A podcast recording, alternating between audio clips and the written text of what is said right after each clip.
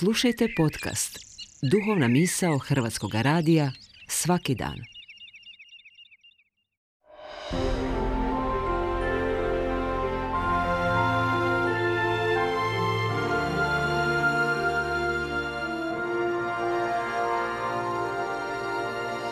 Duhovna misao. Urednica je Blaženka Jančić.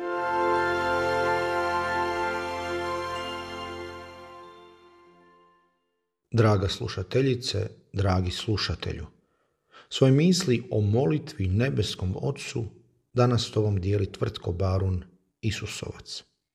U današnjem evanđelju na misi slušamo Kristove riječi molitve koju poznajemo kao Oče naš. Te riječi su Isusov odgovor kad su ga učenici pitali da ih, kao njihov učitelj, nauči moliti. Isus im nudi riječi kao sažetak dotadašnje židovske molitvene tradicije. Nisu to riječi koje su potpuno nove za uši njegovih učenika. Čuli su sve to oni ranije, rascijepkano i odvojeno. Novost i razlika je ova formulacija zajedno i činjenica da ih poučava sam sin tog nebeskog oca. Možemo se dakle ugledati u sina, najprije u njegovoj komunikaciji s ocem. I Isus je, usred svog gustog rasporeda propovjedanja, liječenja, izganjanja zloduha, odvajao vrijeme za tišinu i osamu, to je za razgovor sa svojim ocem.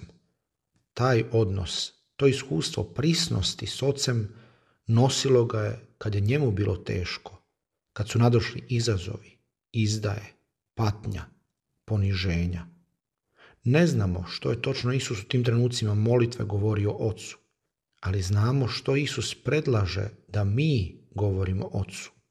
Potiče nas da slavimo Oca, zazivamo njegovo kraljevstvo, da se pouzdamo u njegovu providnost i ljubav. Isus nas poziva da tražimo Oca ono što nam nedostaje, da mu izričemo svoje čežnje i potrebe. Poniznost i svijest o vlastoj ograničenosti i grešnosti je idući stav u koji Isus uvodi svoje učenike.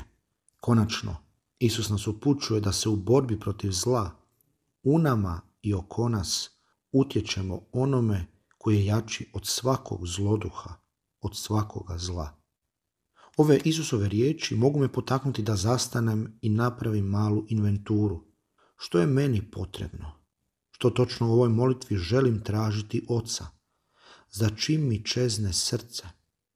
U povjerenju Ocu mogu izreći što me muči, što me raduje, što mi nedostaje i kako u konkretnosti svog života želim nasljedovati njegovog sina Isusa.